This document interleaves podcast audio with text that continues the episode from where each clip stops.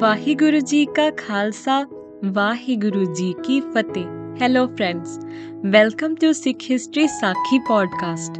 I am Harpreet Kaur, your host.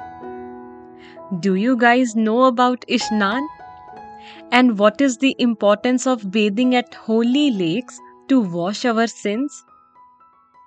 But Guru ji has something else to say about it. Let's start with today's episode to know what does Guruji say about all this. Guru Nanak Dev Ji and Bhai Mardana Ji moved from Ajmer after reforming their ideas about being a true Muslim. They travelled for a few days and reached Pushkar. Pushkar is an auspicious place for Hindus as well as Sikhs. Pushkar is located on the shore of Pushkar Lake, which has many ghats where pilgrims bathe, and one of them is called Gobind Ghat, in memory of our tenth Guru, Guru Gobind Singh Ji. It is believed that by bathing in the holy Pushkar Lake, one can get rid of their sins. Legend has it that this lake emerged when a lotus dropped from the hand of creator of universe, that is Lord Brahma. Now, Guru Nanak Dev Ji and Bhai Mardana Ji reached Pushkar. As we talked earlier, people were taking holy baths in the lake to wash their sins. Many priests and pilgrims were present there, and Guru Nanak Dev Ji guided them about Naam Ishnan through Gurbani. So firstly, let's know what is the concept of Ishnan in Sikhism. The term Ishnan means to bathe during the Amrit Vela. We have discussed about Amrit Vela and its importance in earlier episodes. Some people refer to taking a dip in holy Sarovar as Ishnan. In Sikhism, Ishnan means cleansing of body as well as the mind. To rid ourselves of vices and sins, it's important to bathe in the words of Gurbani. So waking up at Amrit Vela, then bathing and reciting Lord's name is the ultimate discipline of life. As has been mentioned in Sri Guru Granth Sahib Ji on Ang three hundred five, Gur Satgur ka jo Sikh akhai, so palke uth har naam te aave, uddam kare palke parvati, isnan kar amrit sarnave, updes guru har har jap jape, sab kilvik paap dokh leh jave. The one who calls himself a Sikh of the Guru shall rise in the early morning hours and meditate on the Lord's name. Upon rising early, he is to bathe and clean himself in the pool of nectar.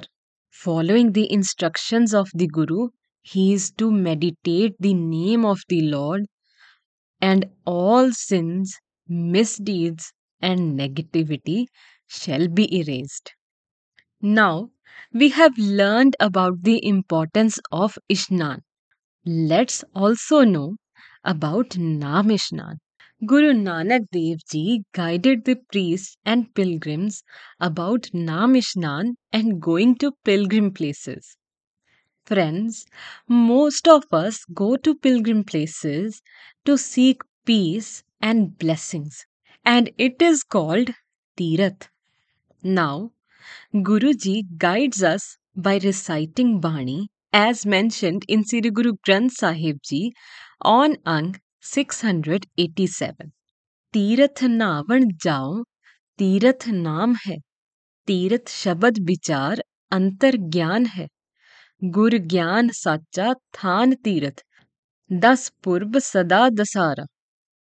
Meaning, why does one visit sacred shrines of pilgrimage when the name of Lord is the holy shrine pilgrimage itself?